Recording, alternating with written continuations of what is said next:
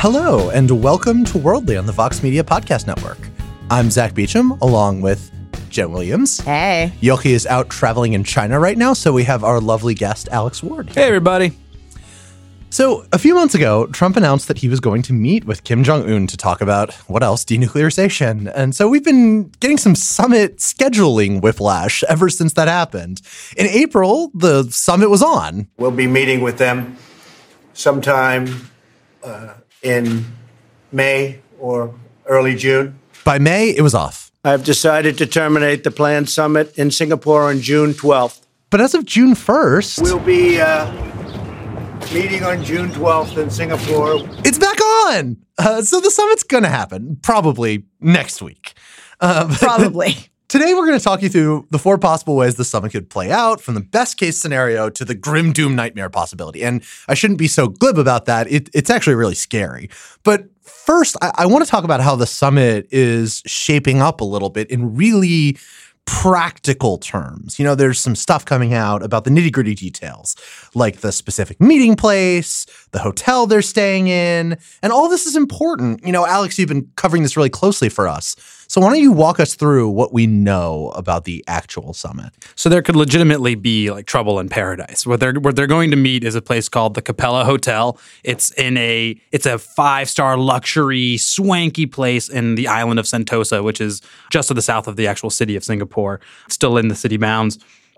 It's actually where North Koreans and Americans have been meeting for the past couple weeks to actually set up the logistics of the meeting. And it turns out after all that time planned, they were just like, fuck it, let's just meet here. Uh, It's funny, actually. A friend of ours, Alex, you and I, uh, John Yep. Hudson at the Washington Post, got kicked out of this hotel for asking questions of the American delegation early on in the prep thing. Exactly right, and they followed him, and it was a whole thing. And now they get to go back. Uh, it's actually a, a fantastic kind of we- and weird sort of place for them to meet. There's animals running around. It's it, it like you look at the literal peacocks Like little peacock- walking around on the island. there, there will be peacocks. There'll be all these kinds of weird fauna around. There's a Universal Studios Singapore across from it, so you could imagine these great scenarios of like Kim and Trump riding a roller coaster. And there's also the 79th best golf course in the world, just to the side, the Serapong Golf Course, where Trump could possibly play.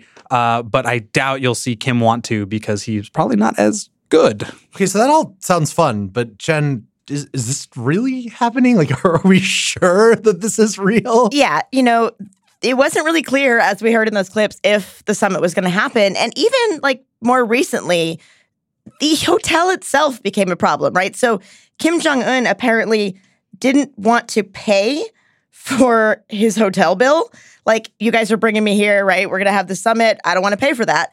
And he was demanding that they go to like a different hotel. Trump wanted to go to the Shangri La Hotel. And it was like this weird thing they had to work out, this diplomatic kind of wrangling. And they had to figure out, like, well, who's going to pay for Kim's hotel? And I, somebody uh, the other day I heard was talking on the radio, and they were like, okay, well, why does Kim get to, you know, what does he have that he could, you know, possibly like be demanding pay for my hotel bill? And like the answer is a nuclear arsenal, right? Like we want him to come to the table. We want this summit to happen. And if that means that we have to figure out a way to pay for his hotel, and but then there's the problem, right? We have sanctions. So we literally legally probably couldn't figure out a way to pay for Kim's hotel directly ourselves. It was like, okay, do we get the government of Singapore to do it kind of by proxy? So these weird little details are actually really important when it comes to the summit. And that's why the fact that it's kind of this crash course rush to the summit, it's like, you know, only a few days away is kind of a really big deal. That that to me is the issue that really has been under scrutinized in all of this. Major international summits usually take months, if not years, of prep. You have to have meetings at very low levels, and then you have to go up another level. You know, the secretaries of state or the equivalent in other countries meet and they hammer out a lot of the basic agreements and even the contours of what the top people are going to be talking about before they ever see each other. Right. And that is just You don't just wing it. yeah, and that's not happened here. Right? This is a situation in which you have two countries that have had very limited diplomatic contact in the past that are now all of a sudden sitting down and to going to talk about the thorniest issue dividing them. It's it really could go any number of different ways. But I mean, we're talking like these are serious details that they're still working out just a few days from the summit. And let's be clear, Kim is taking quite the risk to go there. Singapore is 3,000 miles away from Pyongyang. His plane has to stop a couple times for refueling, right? His plane isn't really good enough to get there. And he's legitimately worried about two big things. One, while he's gone so far away, there could be a coup. It's not a 0% chance that, that happens. And he's worried about maybe being assassinated, right? Right. Um, and luck, they sort of weirdly lucked out with this Sentosa Island location because that island has one way in and one way out, this the Sentosa Gateway. And, and it's the, the hotel's in a secluded area. So Kim is somewhat protected, uh, but it is a big risk for him to go. Before we get into the worst case scenarios, like a coup and whatnot, creating instability, I want to talk about the best case scenario and then move on forward down. Jenn, what's the best way that this could go? What, what, what's the most optimistic spin on how this poorly planned meeting could come out in practice? Right. So if everything goes perfectly and Trump and Kim get along swimmingly, the best case scenario is that they would come to some sort of tentative agreement. That could include North Korea dismantling some of its nuclear facilities, even potentially giving up some of those materials, moving them outside of the country, uh, you know, maybe allowing inspectors to come in and inspect facilities, maybe even getting financial incentives like, you know, lifting sanctions. Um, and that would be what the US would kind of offer in return. Maybe down the line, kind of providing investment, right? Part of the big issue, too, is like the ending of the Korean War. Like that could be a thing, right? So technically, like there was just an armistice, everyone kind of agreed to stop fighting, but there was never a formal peace declaration. There was never a peace treaty that was like, we are officially not at war. And North Korea is very, very serious about that. That would be the best case scenario, right? We come to a peace agreement. We come to a denuclearization agreement. Everyone agrees, we shake hands, and you know, then everyone goes back to their respective countries. And that's when the lower level diplomats would kind of step in and, work through like the actual nitty-gritty details of like, you know, where do we move these nuclear materials and how many inspectors do we allow in it? And and all of that. But that would be ideally the best, you know, outcome of this summit. So my view, and I'm I really hope I'm wrong about this, is that this is vanishingly unlikely for the reasons that I was talking about earlier, right? It just it seems that when you haven't done the spade work first and you haven't figured out what the contours of any kind of agreement about a nuclear program is because these things are highly technical, they're complicated. Even if Trump and Kim agree on a broad brush thing, Trump is never going to figure out the details in a one-on-one meeting with Kim Jong Un. And without that kind of prior understanding about what details are and aren't acceptable for both sides, even something that seems like an agreement at first, could end up falling apart really quickly. just a slight pushback. Some experts I've talked to say that actually Trump and Kim meeting first makes sense because North Korea is so top down. Having Kim's say so and buy in early on on at least a broad timeline or a, a broad agreement is actually helpful because then Kim can say, I want this to happen around these times. Trump is kind of the X factor here because he, you know, maybe has two and a half years left. He has no patience. And so even if they come on a broad timeline of like, yeah, in 15, 20 years we'll do this, Trump will go, well, wait a minute, what about me? Right? What's going to happen in my timeline? So they're probably going to try to front load, at least the US will try to ask for a front load a lot of these things, which again comes back to the point of, well, they haven't discussed what they're going to do. So there's sort of this mishmash of, yeah, it makes sense, but it doesn't. And this is so hard. And there's this issue, you know, you've seen the Trump administration and Trump himself was like really kind of putting expectations really high, right? Like setting the bar, like, hey, we could totally, you know, have peace. Wouldn't that be great for for us, for North Korea, for the world? And then we'll see what happens, right? We'll see what happens. But you've seen kind of more recently, they're sort of kind of backing away from that and trying to maybe lower expectations. So, you know, just a few days ago, Trump came out and talked to the press after meeting with Kim Yong Chol, who is a, a senior North Korean official. And he came out and talked to the press and said, well, I think this is more going to be a getting to know you meeting, you know, between me and, and Kim. And I never said this, everything needed to happen right away. It's a process. It's a process. So rather than this setting these expectations really high as he kind of had done, he's now sort of walking it back like, all right, guys, there's probably not going to be a deal, right? Which brings us to the second possible scenario. Sure. The second scenario is that this is simply just a photo op, right? It's just made for TV drama. They meet, they shake hands. I'm sure there's photos and video of them walking through a park at the hotel near peacocks. And eventually, at the end of the meeting, they come out with a two to three page agreement that's it's pablum, right? We agree to be friends, things will be fine from now on, and it really means nothing. Uh, this, by the way, when I talk to experts, they think this is the most likely scenario. They think that at the end of the day, it's just pageantry, which, by the way, may not be so bad because at least you have them agreeing on some sort of, uh, even if it's a fake diplomatic framework, it's at least some sort of diplomatic framework, and we avoid going back to the threats of last year. People talk about diplomacy and sanctions and other tools of statecraft as if like the only purpose of them is the thing that they're stated to do. You know, sanctions on nuclear program are only successful if they end the nuclear program. Talks are only successful if they come to an agreement. But in reality, there are lots of secondary objectives that one could have and one could accomplish without, you know, necessarily the first one happening. So in this case, right, the point of talking could be not to actually come to an agreement on the North Korean nuclear program. Because it's possible even that any agreement the North Koreans would accept would be unacceptable to the United States. It could merely be the case that if Trump and Kim Jong un are talking and having friendly photo ops, that is significantly better than a world in which they are not and are yelling at each other on Twitter, which is which is our third and very likely, I think, possible, but not inevitable scenario. Right. I just want to, before we, we go to that one, I just want to say there are a lot of experts who also think that the photo op kind of scenario could be a bad thing. Um, and that's specifically for the US. So, one of the things that Kim Jong un really wants is this recognition, right? He wants to be recognized as this, you know, powerful, strong global leader. You have to respect me. And the fact that a photo op shaking hands with the president of the United States that alone is a huge win for Kim, right? It makes him look, you know, legitimate. I mean, it's literally legitimacy. It's literally the president recognizing you are a person that I can deal with, that I can meet with. You are on the same level as me. You have the same status as me. And there's a concern that if the US doesn't get anything out of it and Kim still gets that, that could actually cause some problems down the line, right? So China and Russia could kind of use that as an excuse to say, well, you know, we're gonna we're gonna weaken this kind of maximum pressure campaign that they've been going along with, along with the United States, with sanctions, and say like, well, look, Kim's not being irrational. He's not threatening anyone, so we're gonna weaken these sanctions. But if there's no framework for agreement, right, that actually could weaken the U.S. position and weaken our hand down the line. That is not great. I agree, Jenn. Right. But I remember what last year was like. Uh, you two remember what I last year was remember, like. Yeah. I'm sure all of our listeners remember what last year was like.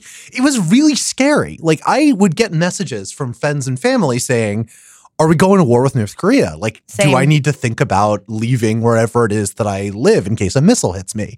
And like that's not to say that threats were likely to escalate at any point, but I wrote pieces, Yochi wrote pieces, many other, you know, really thoughtful, smart North Korea experts wrote pieces saying that these tensions could very plausibly escalate to conflict. Right. Which brings us to the third scenario. And that's essentially everything we just talked about, right? Going back to that tension.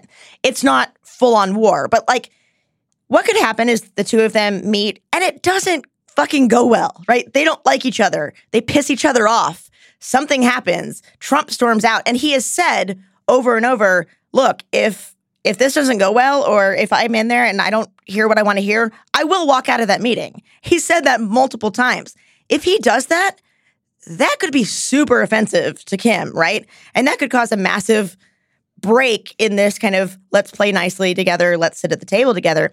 And we could essentially revert back to this not full on like war, right? But just low level kind of threats back and forth and essentially going back to the status quo ante. Which carried with it a risk of war, right, Alex? Right, and that's scenario four, sadly, which is fuck, war breaks out. Uh, with again, any expert you talk to will say it's the least likely of these scenarios. So just to kind of quickly recap, most likely is it's it's a photo op. And then the least likely is war. But of course, war is the most scary, right? Millions of people would die. The Korean Peninsula would be completely wrecked. The global economy would be hit massively. American troops would die. Uh, Just ev- like it would be missiles flying, chemical weapons used. You cannot, as Yochi put it in his piece, like however bad you imagine it, it's worse than that. And I think that's a that's like a good summation. That's how bad this could be. And so when the the warnings that both Zack and Jenn have, have rightfully pointed out, that like you know the lack of preparation, how scary this is. Like we've just learned today, you know, Bolton has not had a national security level principals committee meeting, meaning that the high level folks like Mattis and others have not come in and given their advice on how to do this. Like the lack of planning there is scary because if this really goes that badly, if this really devolves, if they find that there's no diplomatic path forward, war again becomes a possibility. Right. And just so we're clear, like, we're not saying that this meeting is going to end in war, right? I think if things went really badly, it would be probably more likely the renewed threats, scenario three, but that could escalate into war. And Alex, your point about if they both see there is no diplomatic path forward, well, then what is the path forward, right? How else do we get rid of North Korea's nuclear program? Or do we just accept North Korea's nuclear program, right? And the administration has been pretty damn clear that's not something that they are willing to live with, which means, well, what the fuck do you do? Do you just bomb their nuclear sites? And that's where we end up in the war scenario. And on that point, I think we're going to close out of this segment. Next week, we will almost certainly bring you coverage of what actually ends up happening at the summit. But for now, all we can say is We will see what we will see. Trump's right. We'll see what we'll see. After the break, we'll bring you an elsewhere on the exciting topic of the World Cup. Hey, worldly listeners. This is Todd VanDerWerff. I'm the host of Vox.com's culture podcast, I Think You're Interesting. FX is The Americans, one of my favorite shows, and one of those shows that takes on global geopolitics in an interesting way. Just aired its last episode. You should check out my conversation with the show's co star Matthew Rhys and showrunners Joe Weisberg and Joel Fields. I think you'll really enjoy it. Listen and subscribe to I Think You're Interesting wherever you get your podcasts. So for elsewhere, we're going to the World Cup. The World Cup starts next week. I believe it is the sport ball called soccer and or football, depending on where you are. Um, but the U.S. isn't in the World Cup. But you know who you should root for instead? Iceland. And we're going to tell you why. Yeah, the official position of Worldly, I want to be very clear, is that Iceland should win the World Cup. Yes. It's a country of under 400,000 people. It's the smallest country ever to participate in the World Cup. And it, they love it. They just are super stoked about their tiny country getting into this major international competition, maybe the biggest sports competition in the world, the most significant, even more so than the Olympics, arguably. And, and, like it just doesn't make sense that a country of 337 million like the US can't get in, but Iceland with sm- that is smaller than some US moderate sized cities. So it's about the size of Santa Ana, California. Yeah. So Alex, how the hell did they get there? So okay, I've I'll be I fucking love this story. I love this team. So there's a, another competition you should know about called the Euro Championship, which is basically like the World Cup but only European teams. Iceland had made it for the first time. This was 2016 and no one expected them to do well, right? They were just a ragtag group of Icelanders who were there to play and all of a sudden they started to win and to win and they needed to win one more game before they could move it out of the group stage and start competing with the really big teams. And there was this moment where they were tied one to one and there was this breakaway to try to score a goal literally at like the last second. And guys, I can't tell you how dramatic this was. Right. So there's this dramatic moment in the game where all of a sudden this Icelandic announcer starts to see that they're, oh my God, they're about to make this goal that will like send them to the next level, right? And he just starts to completely lose his damn mind.